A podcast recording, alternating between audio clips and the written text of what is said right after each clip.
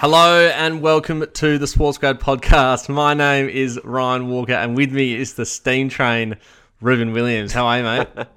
I'm brilliant. Thank you, Ryan. It's a pleasure to be chatting with you as always. How are you? I'm fantastic. You know, you know it's going to be a good pod when we're already laughing during the intro, and Always, just mate, then, always. It's all, as I'm presenting it, you're laughing. So I guess the Oh. feeling's good. I don't. Well, the best. I get to look at you every time we do this, and it makes me smile. So it brings a lot of energy to me to this podcast with you. Yeah. Oh well. I mean, we're 123 in now, so you'd hope that we do enjoy these podcasts together. Um, I certainly do, and I love a bite size. Uh, so without further ado, let's get cracking. We can't continue without talking about our great friends at Deakin University, where every mm. single course is backed by industry experts. So you can be confident that you'll get the job you want with a degree that employers want. Deakin University, progressive real world learning. Mm, brilliant folk over there. Absolutely. And obviously, your favourite and my favourite university in the entirety of Australia. Is that a word? entirety? I think it is. Of, Um, yeah. But no, can't thank Deakin enough, our good friends um, over there. Um, if you want to learn more about who we are, what we do, or want to ask us any questions, feel free to connect with us on LinkedIn. You can find a link to do so in the show notes. Today, Rubes, we are talking about how to know your career is on track, uh, which comes from the principle number eight of how to get a job without in sport without getting lucky. Our 100th episode. So the great man who, I mean, I wouldn't want to know about this topic any more than that doesn't make sense. Oh. So the great man who I know is probably the most versed in uh, in sharing this anything about this topic is the great Reuben Williams. So I'll hand it over to you, mate. Thank you, Ryan. Well, We've finally arrived. We uh, we introduced the eight principles in episode 100. Uh, we love them. People loved hearing about it. And we've made our way through them one by one over the last, I don't know, eight weeks. And uh, we're at the end of it. I'm going to be a bit sad. I'm going to miss the eight principles. But the eighth principle reads invest so much time that it worries you if it will all be worth it. That's how you know you're on the right track. Now, Ryan, when you're pursuing a career in anything, until you've got a job, you never really know if what you're doing is the right thing or if you're doing enough. And so it's important to find ways to just to keep yourself on track, to kind of allow yourself to keep moving because you're really you're just following a vision. You've got a vision for your career that is in some organization, in some dream job in the future, and you're just trying to do everything you can to get there. But you need things to motivate you along the way. Along the way, and often that's just like different checkpoints or markers of doing the right things. Now, when you're investing so much time that it worries you if it will all be worth it, what you're actually doing during that period when you're working on a career, if you break it down, you're either building up skills or you're building up networks. If you're spending time volunteering, doing internships, doing unpaid work, you're meeting new people all the time. You know, if you're at a if you're at a community football club, you're meeting parents, you're meeting committee members, you're meeting coaches, you're meeting players. There's so many people who you just don't know who might be able to help you. Like all these networks are so important. When you're going through university as well, every time you jump into class, you're meeting, you know, classmates who can help you down the track. I'm connected with some classmates at the moment who are doing fantastic things in other organizations, and it's brilliant to still be in touch with them. And the whole way through, even if it feels like a grind, you're building up skills. Your capability is constantly improving. Um, and both of these things are crucial to get a job because at the end of the day, to get a job, you have to convince someone to trust you enough that you can do the job. So if you're out there grinding and it feels like you're going nowhere and you're feeling close to burning out and you probably think I've just invested three years of my life for, for no return, the reality is you're constantly building up skills and you're constantly building networks. And the more that you invest in it, the greater chance you have of somebody else coming along and actually being able to identify your value. But if you almost want to guarantee a job in sport, Ryan, you seriously have to push yourself to be in the top 1%. Now, I'm going to give you a personal example. Mind me while I indulge for a second. But um, I love hearing your story. That's weird because I've never heard it. So please go. Sure. So I'll take you back, Ryan, to March 2017. And I was doing an internship with Australian University Sport. I was uh, had a job at uh, Paran Junior Football Club. I was the president of the Deakin University Sports Society. I had an exercise science internship going on with ESS Performance. I was on the committee of my local football club, St Mary's Salesian, my local cricket club, Wycliffe Cricket Club. And then I just joined the Hawthorn Football Club to take on a volunteer opportunity with their community schools program as well. And I was in the car with my mate Cam, and he was driving me to cricket training one day.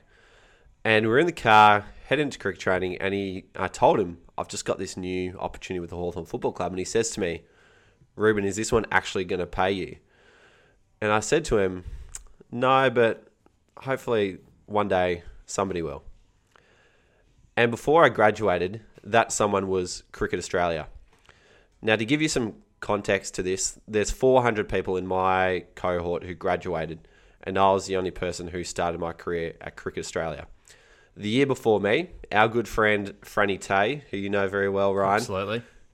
she was one of the 400 of her. She was the only person in the cohort of 400 to graduate from our university Deakin and go straight into Cricket Australia. The following year was another good friend of ours, Kunal Sheth, who uh, again only person to go in. Now works at Kojo, which is There you go. unbelievable organisation as well. Continuing up. Yep. Now, the reason I'm sharing this, Ryan, is because so many people that we talk to us tell us that they dream of working at the biggest organizations and the biggest teams in the world. And I'm not sharing this to, to show off or anything like that, but to give you a bit of a reality check of how many opportunities are available and how many people actually get them. But if you want to be in the top 1% who get these jobs, you need to find ways to check in and understand if you're doing enough. So here's your here's your barometer. If you want to if you want to check you're doing the right things, just stop, look around you. Are your peers doing more, less, or the same as you? And that will tell you if you need to step it up or carry on. And so when you start to feel the pinch, when it starts putting pressure on your social life, when you're volunteering so much that you haven't seen your friends in a few weeks and you can no longer play amateur sport or other things are starting to, you know, be sacrificed for your career and you're worried that this $30,000 debt or more that's hanging over your head that you've, you know, invested 3 years of your life into is going to all be worth it. That's when you know you're in the right path. When you seriously at that point where you don't know if it's going to be worth it, keep going. You're building up skills, you're building up networks. If you're doing more than the people around you, you will be rewarded for it in time. Beautiful. I, I love how um, obviously we spoke about Deakin at the start, but right there, there's three people in consecutive years that all made their way to almost like a, their dream organisation where they wanted to work. Uh, and like, you're dead right with the one percent. Like it's one each year. So if, if if you think you're just going to be doing the same as everyone else, it's probably not going to happen. No. Like because 400 people are all doing a certain level. Yeah. So- and and you're another example. Like how many people graduated from uh, Notre Dame? I mean, pr- uh, yeah, probably similar, similar amount. Um, but yeah, like you, you don't. It's not common. Like you, you, I don't look out there and be like, oh, they work at the AFL, they work at CA, they work at tennis, they work at cricket, whatever. You, you don't see it. So it's the it's No. the people who do do those extra little things, and exactly the barometer as you mentioned before. You know, sacrifice is almost one of the key things here because Mm. you, if, if you don't do those things, yeah, you, you could get lucky and, and do it, but it's probably unlikely. So Yeah. go that. I'll, I'll share. I'll share with you a very real example. It was May 2017, and I was up on the Gold Coast for a conference with Australian University Sport, and it ran for for three days at the start of the week. And over the weekend, I just recorded an interview for the Sports Grad YouTube channel, and I was trying to edit that to get it out by Thursday. I was trying to attend this conference and meet lots of people and do my job there. And then for the Deakin University Sports Society, we were running a speed networking event on the Wednesday night. So I was trying to go to this conference. They needed me to be up at like 6:30 every morning, which is not good for me.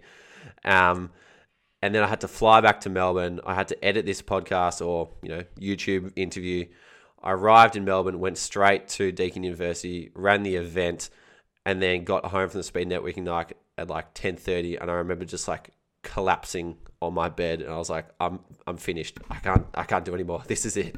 I'm at breaking point." And I was just like. Like I know I'm on the right track, and I know I'm doing all these good things, and I know they're really valuable, but I just want like some reward for it. Yeah.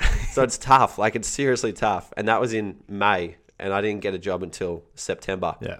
So you've really just got to kind of acknowledge those moments, pat yourself on the back, pick yourself up, and keep going. Yeah. No, very good, mate. I think that's a that's a great message. So nice one, and great to hear your story. Uh, lots to take away. So fantastic. That'll wrap us up. One, two, three in the book. Uh, thanks for listening. We'll see you next time.